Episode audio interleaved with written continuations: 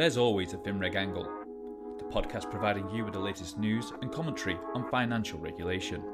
Brought to you by Global Custodian. Hello and welcome to There's Always a FinReg Angle end of season special. I'm John Watkins, managing editor of Global Custodian, and I'm joined as always by a pair of FinReg experts, Sean Tuffy and Virginia O'Shea. Top of the morning to you both. Feeling Merry Christmas.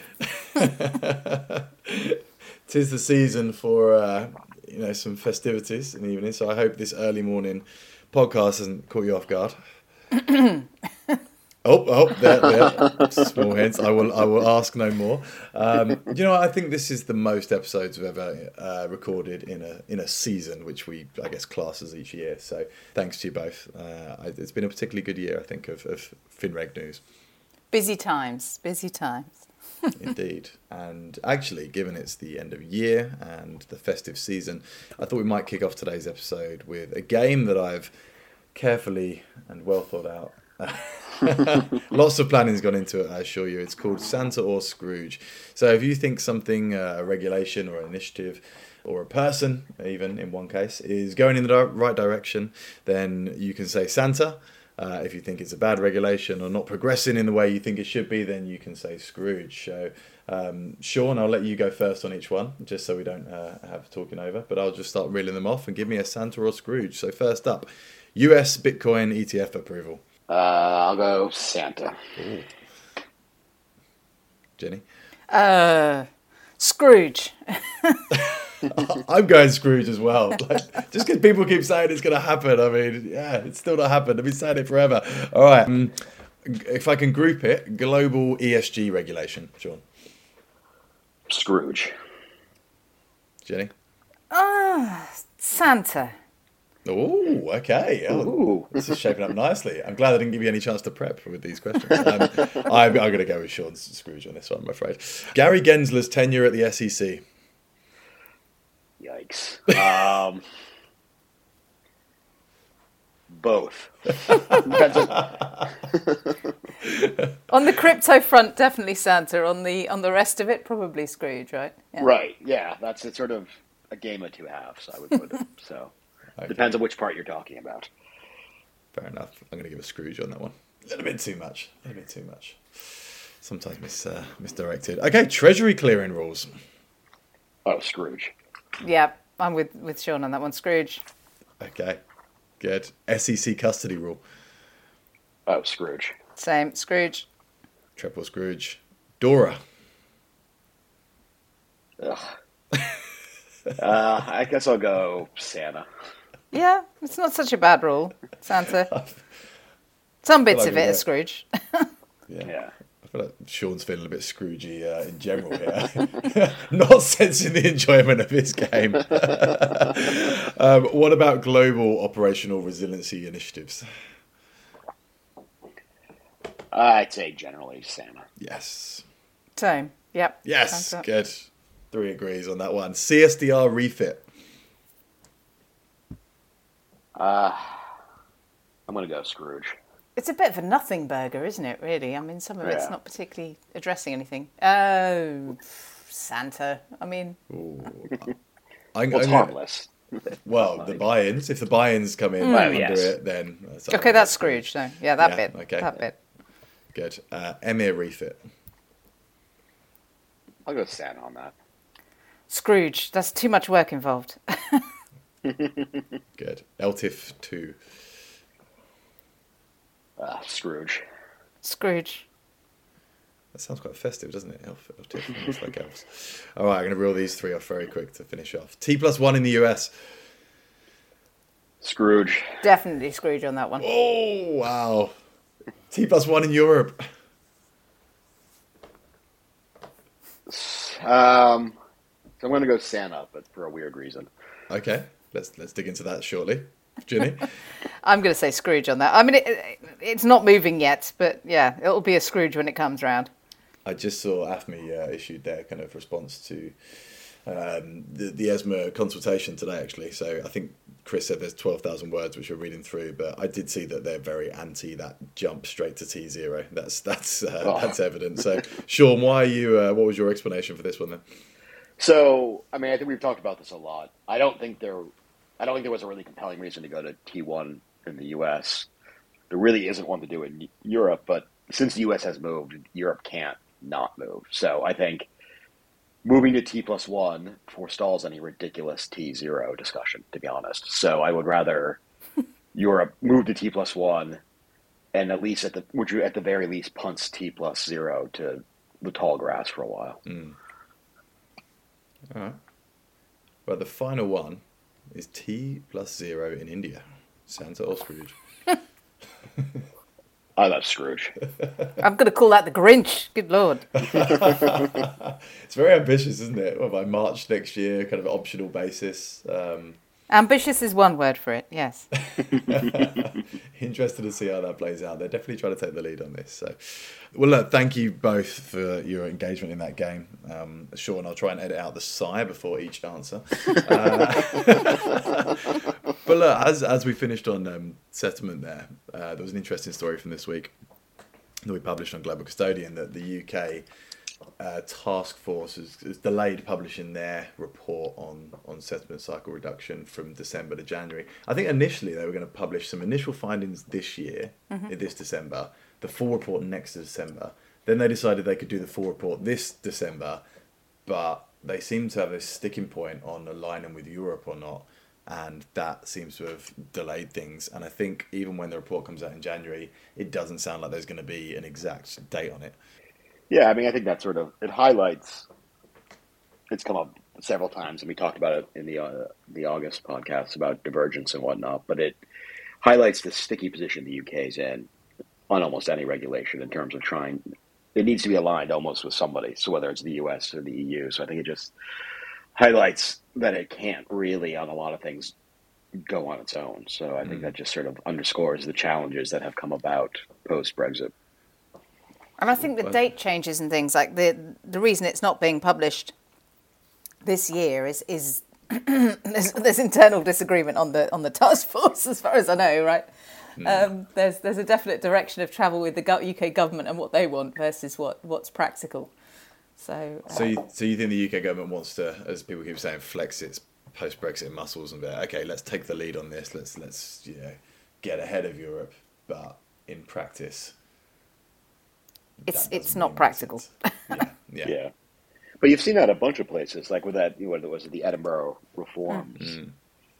Um, and they were sort of the government was pounding the table a couple of weeks ago, demanding where where the regulators were on you know these sweeping moves, and the regulators understand practically they can't do these sweeping moves. So I think there is sort of a, the government wanting to push ahead with the bold Brexit agenda, and the people in the trenches realizing that, that practically speaking they can't. So I think it really it's going to it puts the FCA and others in sort of a tricky position. I think the FCA reiterated this week that it's not going to sort of soften any of its regs, right? right. They've drawn a line in the sand. Yeah, the the head of the FCA came out and said, we, you know, basically it wasn't going back to the the bad old days of the FSA. Mm-hmm. made it pretty clear. So, I think I think it just sort of there's a real disconnect sort of between the political and technocratic level, but it's a challenge. Yeah.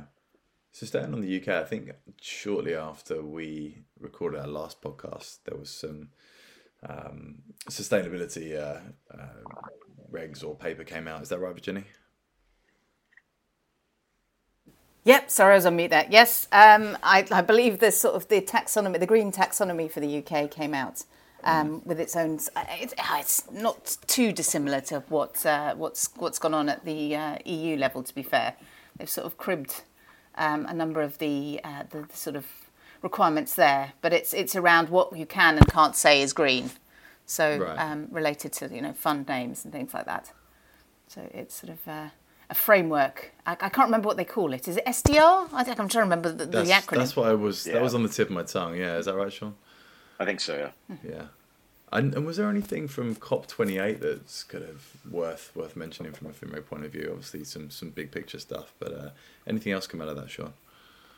No, I mean, like the EU was doing a victory lap because they feel that it sort of validated their regulatory approach, but no specific outcomes from FinReg. But it means a lot of the taxonomy stuff and all the sort of web of ESG regulations isn't slowing down. And I would imagine that it probably gives Gensler a little more tailwind on his attempt to get ESG and regs over the line.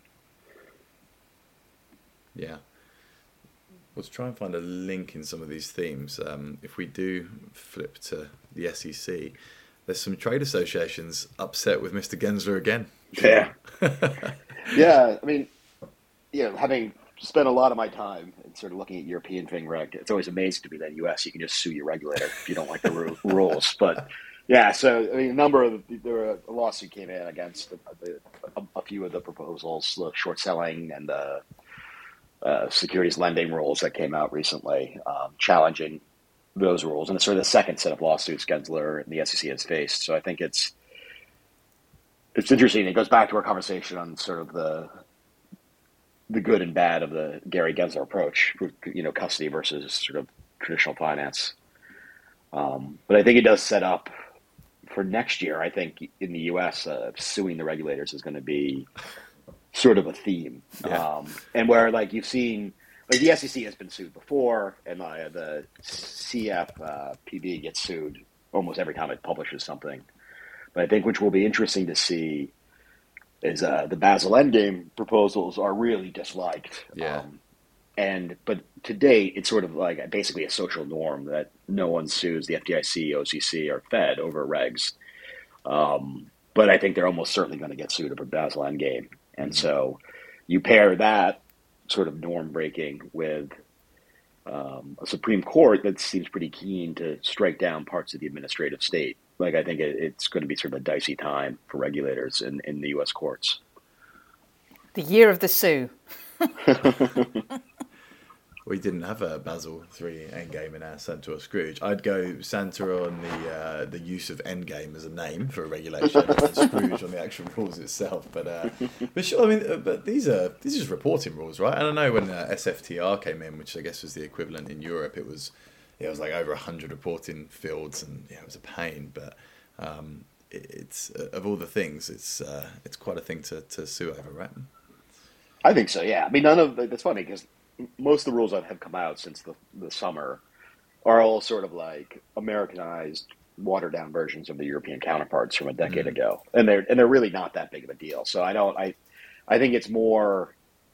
And this was the risk, you know, the SEC has pursued, as we talked about almost on every episode, sort of a pretty aggressive agenda, rulemaking wise, mm. um, but really without a legislative uh, backing for any sort of new sweeping rule. So the risk is if you you public you when you approve a number of rules at once, uh, and it, you can see in the lawsuit, it, they're suing for all three because they're interconnected. Uh, and so okay, yeah. it, it gives it gives them at least a reason to be able to sue and, and challenge the sort of totality of the program. Mm. Um, because you can say these three are all interconnected, they haven't been well considered, and you know they should be rethought. So I think that's, but it's more an excuse than anything. But I agree with your principle that like they're not on the face of it that big of a deal. Mm. I mean, honestly, like I just think no one likes new regulation. Absolutely, no one likes new reporting requirements. Yeah. So if they can try to get out of it, they will. Yeah. Yeah, I mean, at least it is under Gensler's kind of mo of transparency. Whereas, you know, going back to the SEC custody rule the other week, I just don't see any rationale behind it. Whereas, like you said, maybe it's the interconnectedness here that that's yeah, no, like, issue. Yeah, you can understand where the like the reporting rules are all. I mean, a lot of the rules are about reporting and transparency, which mm. yeah, I agree with you makes sense. Like some of the other ones, was a little like you know we just talked we touched on that the sort of clearing, central clearing of uh, treasuries is sort of an odd one because it's about redoing market infrastructure to create bigger points of failure. It's sort yeah. of an odd decision. Especially as a week, I think, what was it, last week or this week, the, there's the, um, the FSB put out uh, a paper saying that clearing is causing more risks and concentration yeah. risk. Didn't see that. the globe. Yeah. Okay, let's FSB get into that. And, yeah. FSB and BI, uh, BIS, right, mm-hmm. um, came out and said, which everyone you know, post uh, the GFC, where the drive for central clearing came out, any market practitioner could have and did say this is just going to cause increased systemic risk in the long run. But um, those concerns were sort of dismissed. But yeah, they came out and essentially said, yeah, no, you were right. This is a problem. But it's it, there's there is no answer to this problem now, which is not great. Does um does this kind of pave the way for cent- uh, securities finance clearing as well? Like the SEC bringing that in. I know the There's DCC repo clearing as part but- of it, right? Yeah, yeah, Yeah. Reverse repo. yeah. But I just wonder if this is kind of a step to uh, securities finance clearing being being brought in as well. Oh, it's certainly been discussed in various forums, but I'm not Yeah. sure it's Yeah. it's again it's not the right direction to be going in, is it? it's Um, not, but that is does seem to be the direction. So Yeah, yeah. We'll see. Yeah. We'll see. Prediction for next year. no, we're reading them off here. Um, so, Sean, I mean, do you want to do you want to just go into that Treasury clearing? I mean, what is it? Twenty six trillion dollar market. It's although actually we we work in custody. That's small fry, right? That's like half of BNY Mellon's assets. But yeah, pretty uh, pretty big, sizable regulation. Is there an Yeah, over, a- overview you can give? Yeah, I mean it's just sort of so it's a two phase implementation. So treasuries need to start clearing 24 and repos in 25. Um, and so like the U.S. Treasury market, there have been concerns about it, sort of its sort of fragility. And you know, you saw the the Chinese bank was briefly hacked and it put a pause on the market, which was a concern. Um, so there have been concerns about the robustness of the market, but they've decided to go to central clearing because that's sort of all regulators do these days when they look concerned about market infrastructure. They just go for central clearing. So it just introduces that concept that we're all aware aware of. But it, I think it it is a big market, and you will clearing centrally is going to sort of create new concentration risks. So I think it will be interesting to sort of watch that uh, along with sort of the associated collateral that's going to be needed for all of it.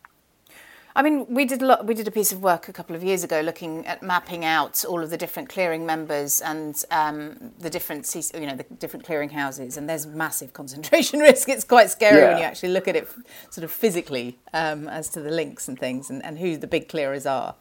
Um, so, you know, one of them goes down. I mean, it kind of links to operational resilience, right? One goes down. What, what kind of knock on effect does that have? So, Right. you've got to wonder about this sort of the connectivity of, of DORA or the operational resilience agenda versus clearing houses as well.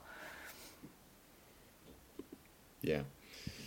Good. Well, look. Any other news? Um, Well, the CFTC put out its own version of, of DORA to, this week as well. Um, Yep. they, they've out for consultation for the next 75 days, I think.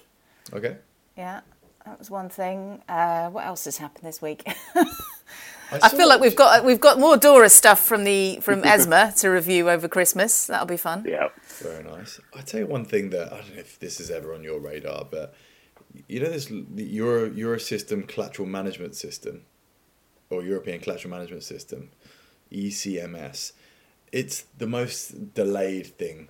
I mean, it's like T2S, right? It just keeps being kicked down the road. But I think last week or a couple of weeks ago, they announced that it had been moved again from April 24 to November 24. But I feel like I'm writing this story every single year. It keeps getting delayed. I'm not even, I'm not that familiar with it. We actually had a really good blog on the uh, opinion piece on the Global Custodian website this week from um, Jesus Benito from uh, SIX, actually, navigating the choppy seas of the Eurozone collateral change. So, um, because I don't have much more to add, I recommend you log on and, and read that. So. Nice, nice pitch there. Good. Yeah, thanks. That was seamless, wasn't it? Yeah, absolutely not planned at all. Um, yeah. Anything else, Virginia? What about in the crypto world? Anything? Oh yes, there was a big always there was a big going on action. Yeah, there was another Ponzi scheme. Ponzi whack a mole continues. Um, so day, uh, another I Ponzi think uh, yeah, exactly. Um, crypto Yoda, I think his name is Bit, Bitcoin Yoda, uh, otherwise known as the Blue Wizard. I, I don't know where people get these names from. Um, got got and, and his partner, who did not seem to have a, an exciting name, uh, got Hmm. uh, got caught this week, I think, um, in the US. Um, Yeah. there was a big announcement by one of the it wasn't a regulator it was one of the the enforcement agencies so um and they they were talking about how he'd sort of been uh, been spending money on, on luxury cars and uh, condos and things like that. So uh, with with his ill-gotten gains from the Ponzi scheme. So it's uh, the year of the year of enforcement actions against crypto Ponzi's of various Yeah. kinds. And, and Jamie Dimon once again came out this week, didn't he? Very anti-crypto. Isn't he always? Yeah, yeah. Pet Pet Rock. Uh, I can't remember what this one was. It was, uh, yeah. He would not want it to keep scaling. I think was the, the bottom line. Um, but Yeah, he said if he was in charge, he would he would outlaw it. Right. that's it. It was during the bank hearing. Yeah. Is he? Is he? Do you think he's going to shoot for president one day? I I doubt it. I mean, I don't. Maybe. Like, I mean, he's. I mean, who would want that job? To be honest. That's the question to ask. Excellent. Sorry, going way off topic there. Um, no. You know, the yeah. other crypto thing is uh, we talked about it. We have been talking about it since we've done the podcast. Is the uh, the Bitcoin ETF is definitely inching towards the finish line. Um, so there have been uh, the SEC. There's like 12 applications in front of the SEC, and the SEC has had a flurry of meetings Yeah. with all the participants, and so it looks like the big debate or the final sticking point is sort of in kind versus sort of cash creations. And I, it looks like the SEC is holding the line and saying it wants only cash creations because uh, essentially it doesn't want broker dealers or the APs dealing with unregistered and unregulated crypto firms um, and sort of the exchange of assets. So that's a big sticking point. And obviously, the crypto gang's upset because it sort of will make take some of the tax advantages away. But I do think that, for better or worse, possibly by the time next time we get together, the we could have the approval of the the Bitcoin ETFs, and it looks like it definitely looks like they're going to um, sort of bunch them together. So I imagine they'll approve, you know, whoever's has all their ducks in a row now. So we'll say, you know, maybe all twelve of them, Yeah. but definitely going to approve them in a big group, um, and then we'll get to see what happens after that. After over a decade of uh, waiting for it. Sean, I'm going to track once we publish this podcast. I reckon the price of Bitcoin will move on the fact you've just made that prediction. you just moved markets with your, your prediction there. uh, I also can't imagine if people do think it's January. I can't imagine that it's not already priced in. Well, been- I yeah. yeah, I mean, I think the run up in price of Bitcoin, to the extent there's any rationale behind the price of Bitcoin, I think the run up has been about there's about to be an exit ramp, right? Mm. Like, I mean, the whole thing about the Bitcoin ETF is it creates exit liquidity because it's not that liquid of a market. So, what will like you know what will be interesting is you have the Grayscale Trust that converts to an ETF, people can finally get out of it. So it will be interesting how much money actually goes into these products, but how much money comes out. And it honestly wouldn't surprise me if the opening of these funds leads to the price to go down, to be honest, as there's sort of more liquidity um, and people look for the exit ramp. And there it goes down again. He's moving literally real time, real time moving markets. Incredible. There was actually, Um, speaking of things going down, there was another thing I've just remembered. Um, somebody just put out a paper that uh, that highlighted that investment into um, blockchain has gone down massively over the last three years.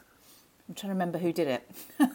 Maybe- Oh yeah, that's right. I saw that. Yeah, EBA, the EBA. That's who did Right. it. EBA, yeah. Here we go. Which was interesting. That is interesting. I guess so much happened early on. I mean, next year really, and this did start towards the yeah, H2 of 23, but there's going to be so much talk about blockchain interoperability, isn't there? Mm-hmm. To move things forward. I don't know. I heard a groan there. Um, but I mean, ironically, then you're going to have multiple kind of parties working on it, whether it's Swift or digital assets. I don't know how they then interoperate, but it's it's definitely going to be the year of it. And and if there's no progress on digital assets and tokenizations by the end of next year, I think we should start calling it out. I mean, it's really, I really hope next year we do see some more examples. I expect a lot more will go bust in terms of the blockchain providers. Just it's already happening. Funding is Yeah. drying up. FinTech funding Right. is, is tough anyway, and that area has just been very pilotville, right? It hasn't really returned revenues for people. So you've got to wonder how long they can keep treading water. Yeah, indeed. Well, look, um, thank you both again for your, your wonderful input throughout this entire season. Um, I think we've been going, what, like four, four, five years now? Well, I suppose it was uh, COVID, didn't it? So 2020. So entering our, uh, our fifth year. So thanks again uh, for everything this year. It's been a fun one. Um, and Sean, if you you still have me a prediction for, for next year, um, written one, Uh, I can send you Virginia's if you'd like to Okay. go the complete opposite direction and give me something positive. Doom and gloom. Doom, and- doom and gloom, yeah. But um, but Virginia, uh, to wrap things up, what is there anything else you're working on over the new year, or is it just time to down tools and have a break? No, I'm doing a massive people, piece of work on operational resilience. So uh, Okay. sadly, just because there's so many regs around that, that um, we're getting a lot of demand for, for information on, on what e- how they each compare to each other. Super. All right. And Sean, where can people find your news and views? Well, you can always find me out on the uh, the Twitter machine, or uh, you can follow the uh, FinReg memes account over on Instagram. I'm sure most of our audience do. Well, uh, thank you both again, and thank you to our audience for listening. We'll be back uh, in 2024 with uh, a new season. You were listening to There's Always a FinReg Angle podcast from Global Custodian.